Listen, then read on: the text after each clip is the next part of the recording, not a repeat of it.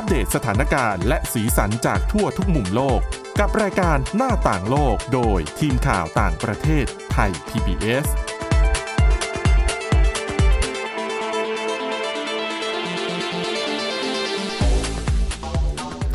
สวัสดีค่ะคุณผู้ฟัง สวัสดีค่ะอะ ต้อนรับเข้าสู่รายการหน้าต่างโลกกันอีกครั้งนะคะ วันนี้พบกับคุณจีราชาตาเอี่ยมรัศมีและดิฉันสวรักษ์จากวิวัฒนาคุณค่ะ ค่ะ สวัสดีคุณผู้ฟังด้วยค่ะ ค่ะ คุณจิรัชตาต้องบอกว่าประเด็นที่เรานำมาเสนอวันนี้น่าสนใจมาก อ่า ส่วนมากจะเป็นเรื่องของอะการจ้างงานเรื่องของเงินเงินทองทองนะคะอืมต้องยอมรับนะหลายคนแม้ว่าจะเป็นผู้ใหญ่ทำงานมาหลายปีแล้วเนี่ย แต่บางทีเรียกว่าความรับผิดชอบทางด้านการเงินเนี่ย ก็อาจจะแบบไม่ได้ดีเท่าที่ควรนะคะ ดังนั้นเนี่ยวันนี้ประเด็นที่คุณจิรัชตานำมาเสนอเนี่ยเกรินนิดนึงค่ะคือมันเป็นเรื่องราวของการรีบรีบๆจ่ายหนี้ค่ะคือเขาบอกว่าช่วงเวลาเนี้ยช่วงเวลาหลังจากที่การระบาดของโควิดมันผ่านพ้น แล้วก็เศรษฐกิจของหลาย ๆ ประเทศเนี่ยก็เริ่มที่จะปรับตัวดีขึ้น แต่ในขณะเดียวกันมันก็มีปัญหาเกี่ยวกับความไม่แน่นอนของภูมิรัฐศาสตร์โลกเข้ามา แล้วมันส่งผลกระทบต่อพวกบรรดาดอกเบี้ยอะไรทั้งหลายเนี่ยเขาก็เลยบอกว่า ช่วงเวลาเนี้ยมันเป็นช่วงเวลาที่มันสำคัญมาก ๆ ที่เราควรจะต้องรีบชำระหนี้คงค้างทั้งหลายคืน โดยจะมีการแนะนำว่ามันจะทำอะไรได้บ้างนะคะ อันนี้อาจจะเป็นข้อแนะนำของทางฝั่งสหรัฐอเมริกานะ แต่ว่าบางอย่างมันก็สามารถเอามาปรับใช้กับบ้านเราได้เหมือนกันค่ะนะคะส่วนเรื่องแรกวันนี้ ดิฉันเนี่ยไปอ่านเจอบทความนะคะใน VOA นะคะ Voice of America เขาพูดถึงเรื่องของการจ้างงานในสหรัฐอเมริกา ย้ำอีกทีนะคะ นี่คือโพลสำรวจในสหรัฐอเมริกาค่ะ ปรากฏว่าเขาไปสอบถามในจ้างก็จะเป็นบริษัทต่างๆ จะสอบถามในตำแหน่งของกรรมการแล้วก็ผู้บริหารทั้งหมด 800 คนในสหรัฐ หัวข้อการรับคนเข้าทำงานในตำแหน่งงานที่ว่างอยู่ ผลการสำรวจอันนี้ทำขึ้นเมื่อเดือนธันวาคมปีที่แล้วค่ะ สิ่งที่น่าสนใจนะคะ เขาพบว่านายจ้างประมาณ 40%หลีกเลี่ยงการจ้างงานคนที่เพิ่งจบจากมหาวิทยาลัยอืมอันเนี้ยอาจจะย้อนแย้งกับสิ่งที่เราเห็น คือปัจจุบันเนี้ยอะถ้าคุณผู้ฟังเป็นเรียกว่าเล่นบัญชีพวก LinkedIn นะคะค่ะเป็นเว็บอ่าเป็นแพลตฟอร์มเกี่ยวกับคนที่ต้องการหางานหาคน รวมถึงในสื่ออย่าง Facebook เนี่ยดิฉันก็ยังเห็นนะหลาย ๆ บริษัทที่เปิด แล้วก็บอกว่าพร้อมจะรับคนที่เพิ่งจบการศึกษาใหม่ค่ะๆแต่ทำไมผลการสำรวจในสหรัฐอเมริกา นายจ้างเกือบครึ่งเลยนะคะ 40%เนี่ยถึงบอกว่าหลีกเลี่ยงที่จะจ้างคนที่เพิ่งจบการศึกษาอืมเอาให้ชัดๆ เขาใช้คำว่า เลี่ยงการจ้างงานคนในยุค Gen Z ค่ะ ก็คือคนที่เกิดในช่วงปี 1997 ถึง 2012 อายุเยอะสุดเนี่ยก็คือตอนนี้ตอนถ้าเกิดเกิดในปี 1997 ตอนนี้จะอายุประมาณ 27 ปี มั้งคิดไม่ทัน นั่นแหละ จึงคำนวณมาแล้วอายุ 27 ปี ทีนี้ไปดูเหตุผลว่าทำไม เขาบอกว่านายจ้างนะคะคิดว่าคนในยุค Gen Z เนี่ยไม่มีความพร้อมสำหรับชีวิตการทำงาน นายจ้างที่ทำการสำรวจในครั้งนี้เนี่ย 20%นะเขาบอกว่าสิ่งที่เขาทำให้รู้สึกว่า คนในยุค Gen Z เนี่ยไม่พร้อมสำหรับการทำงานก็คือหนึ่งเขาพบว่าผู้ที่เรียนจบมหาวิทยาลัยใหม่ๆ เวลาไปสัมภาษณ์งานเนี่ยไปพร้อมผู้ปกครอง อ่าฮะแต่จริงๆเหรออันเนี้ยมันเป็นสิ่งที่ดิฉันคิดว่าคนส่วนใหญ่รู้อยู่แล้วนะ ว่าเวลาอย่างน้อยคุณไปสัมภาษณ์งานเนี่ย ควรจะอะอาจจะไปกับผู้ปกครอง อาจจะไปส่ง อาจจะการเดินทางลำบากเออแต่ก็ควรจะต้องแสดงให้ว่าที่นายจ้างเห็นหน่อยว่า เราสามารถพึ่งพาตัวเองได้ นั่นมันคือประเด็นสำคัญใช่ไหมคะ อันนี้คือสหรัฐจริง ๆ เหรอ ใช่ ก็เป็นแบบสำรวจเฉพาะในสหรัฐอ๋อคุณกำลังคิดว่าทำไมคืเด็กกำลัองเมคิดริว่ากันทำไมเด็กใช่อืมเด็กอเมริกันที่มีการพึ่งพาตัวเองสูงมาก โดยเฉพาะในยุคอ่าเราเนี่ยค่ะถึงขั้นที่บอกว่าเด็กอเมริกันเรียนมหาลัยเขาไม่ใช้ตังค์พ่อแม่นะอ่าเขากู้เงินเรียนกันค่ะ เออ นี่แหละ ก็เลยสงสัยว่าเอาแล้วไปสัมภาษณ์งานทำไมพ่อแม่ไปส่ง หรือพ่อแม่ไปด้วย หรือจะเป็นอันนี้ไม่เก็ตคนเชื้อสายเอเชียอะเป็นไปได้เพราะถ้าคนเชื้อสายเอเชียต่อให้ไม่ว่าจะไปอยู่ในประเทศไหนเนี่ยคือคคุณวามจะสามสิบอะพ่อแม่ก็ค่ะยังมีอิทธิพลบทบาทอืมในชีวิตอยู่เยอะ ใช่นะคะ ดังนั้นดิฉันน่ะมองว่าบทความนี้เนี่ยน่าจะเป็นประโยชน์สำหรับอาจจะเป็นน้องค่ะๆหรืออาจจะเป็นผู้ปกครอง หรืออาจจะแบบอาจจะสามารถไปบอกน้องๆ ได้ว่าเนี่ยตอนนี้เทรนด์มันเป็นแบบนี้ อย่างน้อยเราสามารถประยุกต์ใช้ เออ ประยุกต์ใช้อืมอะบอกไปแล้วนะนายจ้าง 20%สาเหตุที่เขามองว่า Gen Z ยังไม่เหมาะกับชีวิตในการทำงานเนี่ย ก็คือเวลาไปสัมภาษณ์งานพาผู้ปกครองไปด้วยนะคะ อีก 21%ค่ะเขาบอกว่ายุคนี้เนี่ยการสัมภาษณ์งานผ่านวิดีโอออนไลน์วิดีโอคอลเนี่ยเป็นเรื่องปกติอ่านะคะมันก็คือต่อเนื่องมาจากยุคโควิด -19 ค่ะเขานายจ้าง 21%บอกว่า จะเจอกับผู้สมัครงานที่ปฏิเสธก็คือไม่ยอมเปิดกล้องในระหว่างการสัมภาษณ์ผ่านหน้าจอคอมพิวเตอร์บางคนเนี่ยไปสัมภาษณ์ไม่ยอมสบตาผู้สัมภาษณ์ค่ะ บางคนแต่งกายไม่เหมาะสม แล้วก็ยังใช้ภาษาไม่เหมาะสมอีกด้วย อืมดังนั้นค่ะเขาบอกว่าผลการสำรวจชุดนี้เนี่ยก็ไม่ได้สร้างความประหลาดใจให้กับอะคุณไมเคิลคอนเนอร์สนะคะ คนนี้เนี่ยก็เป็นหนึ่งในผู้ที่อยู่ในแวดวงรีครูดหรือว่ารับสมัครงาน เขาบอกว่าคนที่เพิ่งจบการศึกษาจากมหาวิทยาลัยในยุคปัจจุบันนะคะ ดูเหมือนว่าคนเหล่านี้จะขาดความจริงจังกับชีวิต แล้วก็ไม่แน่ใจว่าจริง ๆ แล้วพวกเขาเนี่ยต้องการได้งานจริงหรือเปล่า หรือแค่ฝืนใจมาสมัครงาน แล้วพออะสมัครแล้วเขาผ่านแล้วเขาให้ไปสอบสัมภาษณ์ก็อาจจะแบบทำไปอย่างนั้นแหละ อันนี้เขาไม่ได้บอกว่าเหตุผลเพราะอะไรค่ะอาจจะเพราะผู้ปกครองกดดัน หรืออาจจะเหตุผลอะไรก็แล้วแต่ เขาบอกว่าก็ต้องยอมรับนะคะ ว่ามันอาจจะมีความเป็นไปได้หนึ่งก็คือ การระบาดของโควิด -19 อันนี้เนี่ยน่าจะส่งผลกระทบต่อการเติบโตและวุฒิภาวะ ของผู้ที่เพิ่งจะเรียนจบมหาวิทยาลัยอ่าเขาบอกว่า คือปกติถ้าเป็นช่วงเวลาปกติเนี่ย การเรียนในรั้วมหาวิทยาลัย เราก็จะได้พบเจอกับเพื่อนฝูงเพื่อนใหม่ๆ มีโอกาสได้สร้างปฏิสัมพันธ์ค่ะเรียนรู้ที่จะใช้ชีวิตร่วมกับผู้อื่น และทีนี้เวลามีการพูดคุยกัน แล้วก็จะพูดถึงอนาคตว่า อุ้ยจบแล้ว เธอจะไปทำอะไร ฉันไปฝึกงานที่นู่นที่นั่นที่นี่ รวมถึงกิจกรรมต่างๆ อย่างเช่น กิจกรรมการรับน้อง หรือถ้าเป็นพวกอเมริกันเนี่ยก็จะต้องมี งานเต้นรำงานปาร์ตี้งานสังสรรค์ตามสไตล์ของเด็กอเมริกันนะคะค่ะแต่แน่นอนพอเกิดโควิด -19 เนี่ย ช่วงประมาณ 3 เกือบเกือบ4ปีเนี่ย สิ่งเหล่านี้หายไปหมด อีกอย่างหนึ่งโอกาสที่หายไปคือโอกาสที่พวกเขาจะได้ไปฝึกงาน ไปเรียนต่างประเทศ หรือว่าได้รับฟังวิทยากรที่เชิญมาบรรยายที่สถาบันอะไรแบบนี้ โอกาสนั้นจะหายไปอะจริงอยู่แม้ว่ามันจะมีการบรรยายผ่านเอ่อ ซูมผ่านซูมพวกอะไรอระย่างบเงี้บยวิดีโอแต่อืม calling อะไรค่ะทั้งหลายทั้งหลายวิดีโอคอลทั้งหลาย แต่ความรู้สึกบรรยากาศมันไม่เหมือนอืมมันไม่เหมือนกับเราเข้าไปนั่งในห้องเลคเชอร์จริง ๆ เจอกับวิทยากรจริง ๆ นะคะเขาบอกว่าเนี่ยแหละเหตุการณ์ที่เกิดขึ้นมันน่าจะส่งผลกระทบต่อนักเรียนนักศึกษา เกี่ยวกับความมั่นใจในความสามารถของตน ว่าจะสามารถกระโดดเข้าไปมีส่วนร่วม อยู่ในโลกของการทำงานอย่างเต็มตัวได้หรือไม่อืม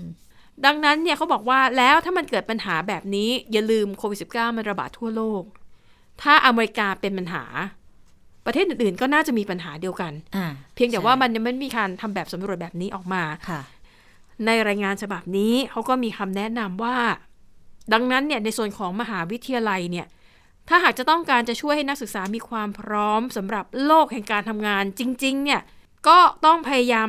ผลักดันให้เด็กๆ ได้ออกไปมีกิจกรรมต่างๆ อย่างเช่น ได้ฝึกงานค่ะหรือว่าเข้าไปมีส่วนร่วมกับโครงการต่างๆ ในชุมชนก็ได้ เปิดโอกาสให้นักศึกษาได้ไปพูดคุย พบปากกับคนที่มีความคิดเห็นแตกต่างจากตัวเอง หรือไปพูดคุยกับคนที่อยู่ในโลกของการทำงานจริง ๆนะคะ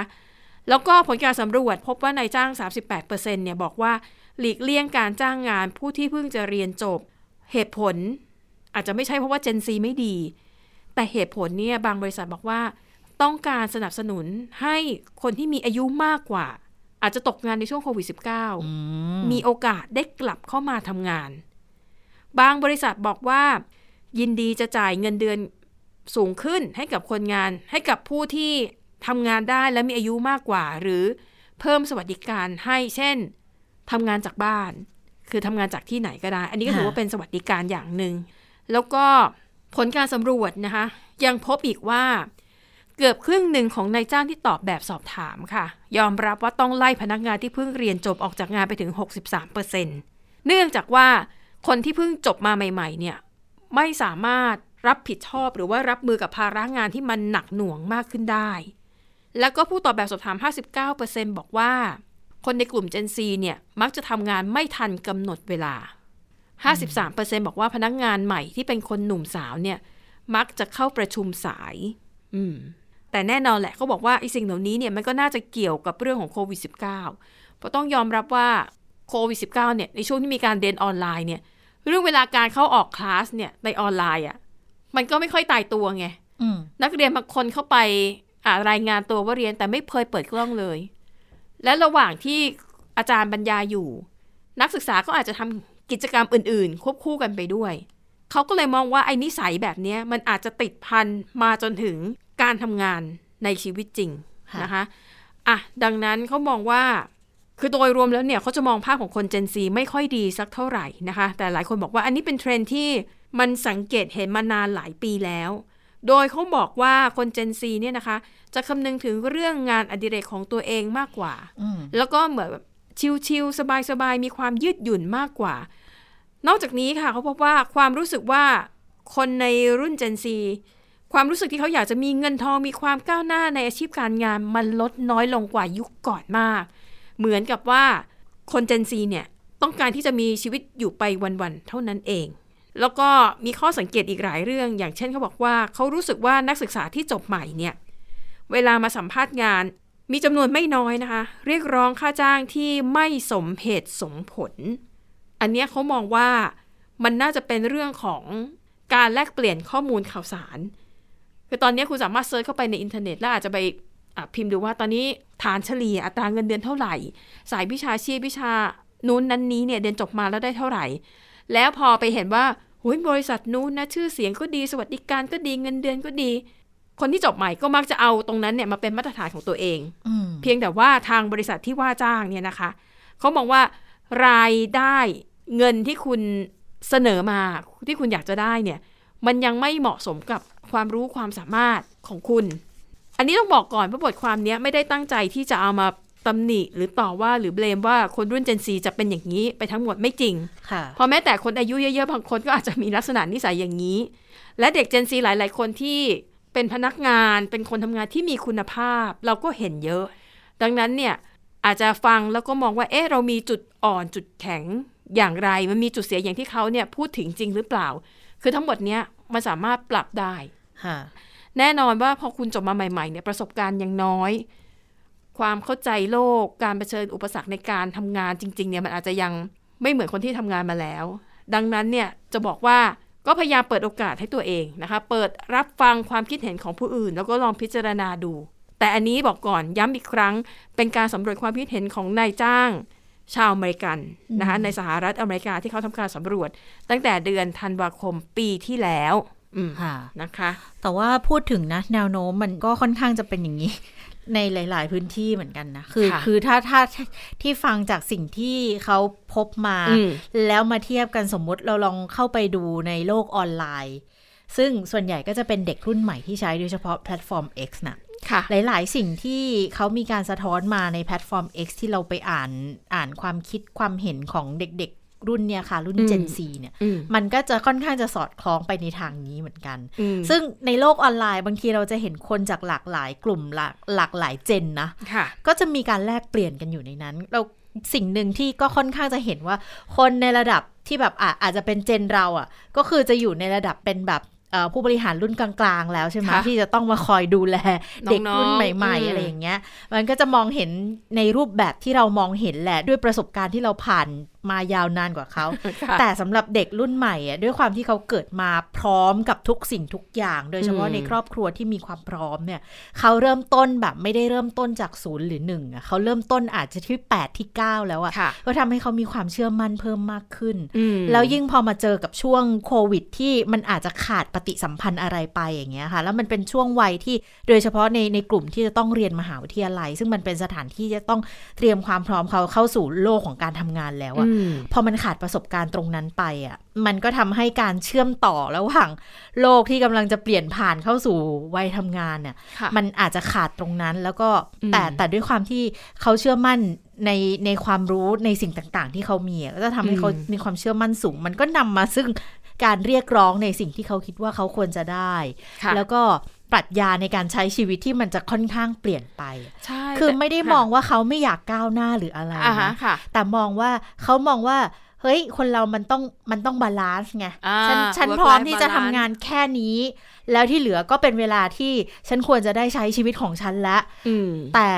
เขาอาจจะไม่ได้ไม่ได้มองในแง่ว่า บางทีความรับผิดชอบแบบมันไม่มันไม่ได้อ่าสิ้นค่ะสุดแค่ที่ 8 ชั่วโมงอะไรอย่างเงี้ยค่ะซึ่งมันอาจจะต้องค่อยๆ ปรับเปลี่ยนไปตามประสบการณ์ที่มันเพิ่มขึ้นนั่นแหละ มิกอย่างหนึ่งที่มีคนตั้งข้อสังเกตว่าทำไมคนอาเฉพาะในสังคมอเมริกันนะคะเขาบอกว่าเวลาการเลี้ยงดูของพ่อแม่เนี่ยชาวอเมริกันบางกลุ่มเนี่ยเขาจะมีแนวคิดที่สอนลูกว่า ลูกเก่งที่สุด ลูกดีที่สุดอ่าเสริมแรงเชิงบวกไงใช่แต่บางคนบอกว่า เสริมแรงเชิงบวเกิกนมากไปเกินไป มันทำ too ให้เด็ก positive เด็กอาจจะเข้าใจโลกแห่งความจริงผิดไป อ่า มันเป็นทั้งศาสตร์ทั้งศิลป์เนาะในการที่จะทำให้คนคนค่ะหนึ่งอยู่ในสังคม และอยู่ในมาตรฐานเดียวกันได้ ซึ่งซึ่งอืมตอนเนี้ยมันมันเป็นสิ่งที่พูดกันเยอะมากเลยนะค่ะ ว่าเด็กบางรุ่นเด็กรุ่นใหม่ๆเนี่ย บางทีมันขาดอะไรไปหลาย ๆ อย่างเรื่องของมารยาทเรื่องของความเข้าใจ เรื่องของตรรกกะต่างๆ ที่จะยึดตัวเองเป็นศูนย์กลางอะค่ะคือเราก็มองในแง่ของของคนวัยกลางคนเน่ะเนาะพอไปมองกับอืมเด็กรุ่นใหม่เนี่ยบางทีมันก็เอ้ยขัดอกขัดใจหลายอย่าง แต่มันก็ก็เข้าใจได้แหละ สมมติมองย้อนไปค่ะ ตอนเด็กเราก็อาจจะมีความมั่นแบบนั้นเหมือนกันผู้ใหญ่กว่าเราก็อาจจะมองเราแบบนั้นไม่ว่าแปลกใช่ใหญ่ใช่คนนี้นี่ทำไมทำอย่างทำไมถึงเถียงฉันใช่แต่ใช่ไหมว่าพอเวลาผ่านไปมันก็เริ่มเข้าใจอะไรมากขึ้นค่ะอะแต่อย่างที่บอกที่ที่เราเกริ่นกันเมื่อสักครู่นี้ว่าอืมเออที่บอกเอ๊ะเด็กเจนซีมีพ่อแม่ไปส่งไปสัมภาษณ์จริงๆเหรอ ทั้งทั้งที่เขาน่าจะแบบพึ่งพาตัวเองได้ถึงขั้นแบบ กู้อืมยืมเรียนเรียนมหาวิทยาลัย คุณอยากเรียนมหาวิทยาลัย ไปหาเงินเรียนเองพ่อแม่อืมไม่ support แล้วเพราะว่าถือว่าก็พ้นจากอกกันไปแล้วเนี่ยค่ะ แล้วก็เนี่ยมันจะเป็นส่วนสำคัญเหมือนกันสำหรับชาวอเมริกันส่วนใหญ่เลยนะที่ที่อาจจะเป็นชนชั้นกลางแล้ว มีการกู้ยืมเรียนเนี่ยคือสตาร์ทมาคุณก็มีหนี้สินที่คุณต้องชำระค่ะละก้อนหนึ่งนอกเหนือจากการใช้ชีวิต แล้วที่ในช่วงที่มันมีโควิดเนี่ยหลาย ๆ คนได้รับผลกระทบนะคะเขาก็เลยบอกว่าตอนเนี้ยมันถึงช่วงเวลาที่คุณจะต้องค่อย ๆ ทยอยจ่ายหนี้ต่างๆละโดยเฉพาะหนี้บัตรเครดิต ซึ่งตอนนี้ทั่วโลกเนี่ยคนที่เป็นหนี้บัตรเครดิต มันเยอะมากคุณผู้ฟังมันเพิ่มขึ้นเยอะมากอย่างอันนี้ก็เป็นของอเมริกันเหมือนกัน ด้วยความที่อเมริกันเขาเขาคงชอบในการเก็บข้อมูเป็ลนในการเจ้าแห่งการเก็บสเจ้าถิติเจ้าของการเก็บสถิติค่ะเขาก็จะให้ข้อมูลมาบอกว่า คนที่ไม่มีเงินเก็บในช่วงก่อนหน้าที่จะเกิดโควิดขึ้นน่ะ แต่อเมริกันเวลาเขาทำงานสักนิดนึงอะ ด้วยค่าครองชีพด้วยฐานเงินเดือนเขาอะทำสักแป๊บหนึ่งมันก็อาจจะพอที่จะอยู่รอดได้แล้วกับชีวิต แต่ถ้าเกิดใครที่ไม่มีเงินเก็บก่อนช่วงโควิดเลยอะค่ะ แล้วมันจะมีความตึงเครียดทางการเงินที่มันค่อนข้างจะสะสมเพิ่มมากขึ้น แล้วในช่วงเวลาหลังโควิดอะเงินเฟอ้อมันก็สูง มาเจอสงครามดอกเบี้ยมันก็เพิ่มขึ้นอีกจากความไม่แน่นอนทางด้านของของเศรษฐกิจต่างๆ ประกอบกับไอ้มาตรการช่วยเหลือต่างๆ ที่มันมีในช่วงโควิดอะค่ะ มันสิ้นสุดพอดี ดังนั้นตอนนี้เนี่ย มันก็เลยเป็นภาวะที่หลายคนมีความตึงเครียดทางการเงินเพิ่มมากขึ้นไอ้พวกมาตรการอย่างเช่นการเลื่อนชำระหนี้ โดยเฉพาะหนี้กู้ยืมเพื่อการศึกษาหนี้ต่างๆ นานาหนี้บ้านหนี้รถหนี้สินต่างๆ นานาที่เคยให้ความช่วยเหลือตอนเนี้ยทยอยให้จ่ายคืนกันแล้วใช่ไหมค่ะหลายคนก็บอก อุ้ยจะทยอยให้จ่ายคืน เงินเก็บตัวเองยังไม่มีเลยอืมแล้วเงินที่จะใช้ชีวิตก็ต้องค่อยๆ ใช้ไปทีละวัน แล้วเงินก้อนที่เขามาเรียกเก็บคืนแล้วเนี่ยจะทำยังไงหลายคนตัดสินใจใช้วิธีการรูดบัตรเครดิตอืมคือใช้เงินจากบัตรเครดิตเพื่อไปทยอยไอ้ตัวตรงนี้มาก่อนนะคะ เขาก็เลยเก็บข้อมูลมาบอกว่าช่วงไตรมาส 3 ของปี 2023 เนี่ย คนอเมริกันมีหนี้บัตรเครดิตนะ มากกว่า 50,000 ล้านล้านบาทอืม ห้าหมื่นล้านล้านบาทคุณผู้ฟัง มันเหมือนเป็นหนี้ก้อนของของทางการเลยอะค่ะ ที่เขาจะต้องมามาค่อยๆ ผ่อนใช้ แล้วหนี้บัตรเครดิตเนี่ย บางคนโปะก้อนนู้นก้อนนี้เสร็จ มันเหลือแค่หนี้บัตรเครดิต แต่มันกลายเป็นว่ามันหนักที่สุด เพราะว่าหนี้บัตรเครดิตอะค่ะ บัตรเครดิตเวลาเขาคิดดอกเบี้ยมดอกเบี้ยมันสูงมาก บางบัตรเนี่ย ถึงขั้นแบบดอกเบี้ยร้อยละ 21.5 ต่อปีอะอืมแล้วมันมันมันอยู่ในระดับที่สูงมากเท่าที่ธนาคารกลางของสหรัฐ เขาเคยเก็บข้อมูลมานับตั้งแต่ปี 1994 เลย ซึ่ง 1994 ก็เหมือนจะแบบมีภาวะเอ่อวิกฤตเศรษฐกิจสักอย่างหนึ่งของอเมริกาเหมือนกันช่วงที่เศรษฐกิจเขาค่อนข้างจะตกสะเก็ดด้วยเหมือนกันนะช่วงยุคนั้นน่ะพอมาเจอตอนนี้ก็เจอหนักด้วยเหมือนกัน ดังนั้นเขาก็เลยแนะนำบอกว่า เนี่ยตอนเนี้ยมันเริ่มเห็นสัญญาณการผิดนัดชำระบัตรเครดิต สูงกว่าปี 2019 คือตั้งแต่ยุคก่อนโควิดอืมแล้วค่ะมันกลับมาตอนเนี้ยมันสูงกว่าเดิมแล้ว วิธีการเขาก็เลยบอกว่า ใครที่อยากจะต้องรีบบริหารจัดการรีบรีบจ่ายหนี้ของตัวเองให้หมดณขณะนี้ค่ะ ข้อแนะนำอันดับแรก เข้าไปหาสถาบันการเงิน ที่คุณเป็นหนี้อยู่บัตรเครดิตที่คุณเป็นหนี้ไปขอเขาลดดอกเบี้ยเลย คือไปขอเขาลด ตรงๆเลยบอกว่าอืมมันไม่ไหวแล้วค่ะณมีกำลังจ่ายอยู่แค่นี้ ขอในเงื่อนไขที่บอกว่าให้มันต่ำที่สุด อย่างน้อยๆ ก็อย่างเช่นบางบางบัตรเครดิตอะเขาก็อาจจะมีเหมือนกันบอกว่าพอมาใช้บัตรเนี้ยค่ะ เขาอาจจะให้ช่วงที่ปลอดภาระดอกเบี้ย หรือดอกเบี้ยต่ำสักปีแรกเป็นโปรโมชั่นเนี่ยอืมคือให้วิ่งไปใช้บริการตรงนี้ได้ด้วย มันจะช่วยลดหนี้สะสมของคุณได้มาก คือบางทีมันอาจจะมีการจ่ายค่าธรรมเนียมโอนวงเงินอะไรก็ตามนะ แต่มันก็อาจจะคุ้มก็ได้ถ้าเกิดว่าโยกหนี้ก้อนเดิม มาอยู่กับหนี้ใหม่ แล้วพยายามตัดยอดหนี้ให้ได้มากที่สุด ก่อนที่โปรโมชั่นเนี่ยมันจะหมดลงอืมค่ะอันเนี้ยมันจะช่วยทำให้เงินคงค้างมันลดไปค่อนข้างมากด้วยเหมือนกัน โดยเฉพาะในก้อนที่ดอกเบี้ยสูงๆค่ะ หรือถ้าเกิดมีหลายก้อนให้มาไล่เลย อันไหนวิธีการที่สองให้มาไล่ดูเลยว่า อันไหนที่เป็นหนี้ที่มีดอกเบี้ยสูงที่สุดอืมให้ไปจ่ายก้อนนั้นก่อน คือหลายคนอาจจะคิดบอกว่า เฮ้ย เอาจ่ายก้อนเล็กๆ เพื่อค่ะที่จะได้มีกำลังใจในการไปจ่ายก้อนอื่นก่อนอืมแต่ดอกเบี้ยสูงเนี่ยหมายความว่าคุณต้องจ่ายดอกดอกที่มันมันเยอะมากแล้วใช่หนี่มันจะทบไปเรื่อย ๆ ถ้าเกิดค่ะตัดก้อนเนี่ยได้เร็วที่สุด ตัวอื่นเนี่ยมันอาจจะหายใจแหกคอคล่องขึ้นมากแล้ว วิธีแบบนี้เขาใช้เขาเรียกว่าเป็นวิธีหิมะถล่มคือเลือกค่ะเลือกจ่ายก้อนที่ดอกสูงๆก่อนเลยอ่าแล้วก็มันจะมีประสิทธิภาพกว่าไปเลือกจ่ายดอกเบี้ยต่ำค่ะๆแล้วทีนี้เนี่ยเขาก็จะมี การให้คำปรึกษาของทางองค์กรไม่แสวงหากำไรเขาก็จะแนะนำวิธีนี้นะคะ หรือท้ายที่สุดแล้วมันไม่ไหวจริง ๆ ไปขอแบบรวมหนี้ลดค่างวดกู้ยืมเพื่อการศึกษาอืมหลายๆคนเนี่ยเป็นหนี้กู้ยืมเพื่อการศึกษาบ้านเราก็เริ่มมีภาวะนี้เยอะแล้วเหมือนกันนะคะ ก็ไปขอเลย บอกว่าที่ปรึกษาเนี่ยเขาให้ไปรวมหนี้กู้เงินดอกเบี้ยกู้ยืมต่างๆ ไปขอพอรวมหนี้มาแล้วเนี่ย ไปขออัตราดอกเบี้ยคงที่ ถ้าเกิดที่ไหนมีข้อเสนอแบบเนี้ย ให้ไปขอจัดการขอรวมหนี้เขาเลยอืมหนี้การศึกษาหนี้ค่ะอะไรก็ตาม พอจ่ายรายเดือนทยอยจ่ายไปอะเงินทั้งต้นทั้งดอกมันก็จะค่อยๆ ลดลงไปด้วยนะคะ แล้วก็สำหรับหลายๆ คนที่อาจจะมีปัญหาในเรื่องของไม่ได้ตั้งงบไว้เผื่อสำหรับเงินเฟ้อค่ะเงินเฟ้อก็ต้องตั้งงบประมาณก็คือออืมคุณต้องมีเงินสำรองหลาย ๆก้อนอะมค่ะคือมันมันก็โหดอยู่นะ กับคนที่ไม่มีเงินเก็บเลย ถ้าเกิดค่ะจะต้องมาใช้วิธีนี้ค่ะ ก็อาจจะต้องเลือกวิธีการเจรจาประนอมหนี้ ขอผ่อนผันหนี้ขอปรับโครงสร้างหนี้ อันเนี้ยจะเป็นวิธีการที่เขาแนะนำมาว่า มันจะทำพวกนี้แล้วเนี่ยเราจะมีเงินเหลือติดตัวเพิ่มมากขึ้นในการบริหารจัดการหนี้ก้อนอื่น ๆ ไปด้วยในตัวค่ะค่ะแต่ถ้าเป็นว่าคุณผู้ฟังรู้สึกว่าโอ้หนี่ฉันเยอะเหลือเกินแล้วฉันก็อาจจะไม่ได้แบบมีความเชี่ยวชาญเรื่องการคำนวณ เดี๋ยวนี้มี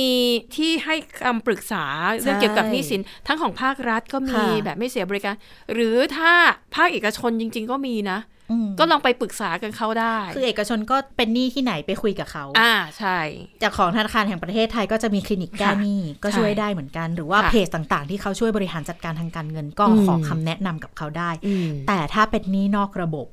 อันนี้ก็อาจจะต้องประชาสัมพันธ์รวมไปถึงของโครงการภาครัฐค่ะลองไปลงทะเบียนกับเขาดูก่อนนะ สิ้นสุดอืม29 กุมภาพันธ์นี่แหละอืมมันก็จะเป็นช่องทางหนึ่งแหละ ที่บางทีไปคุยกับเขาเองยากอะ่ะ ก็ต้องอาศัยอ่าผ่านองค์กรหรือว่ากลไกของรัฐไปเอ่อกลไกของรัฐมาช่วยเหลือค่ะอืมค่ะอ่าแล้วทั้งหมดนี้ก็เป็นเรื่องราวการทำงานการเงินนะคะหวังว่าจะเป็นประโยชน์คุณผู้ฟังค่ะอ่าคุณผู้ฟังสามารถติดตามรายการหน้าต่างโลกได้ทุกช่องทางของไทย PBS Podcast รวมถึงสถานีวิทยุที่รับฟังอยู่ในตอนนี้ค่ะ วันนี้หมดเวลาแล้วพบกับเราสองคนได้ใหม่ตอนหน้า สวัสดีค่ะ สวัสดีค่ะ Thai PBS podcast. View the world via the voice.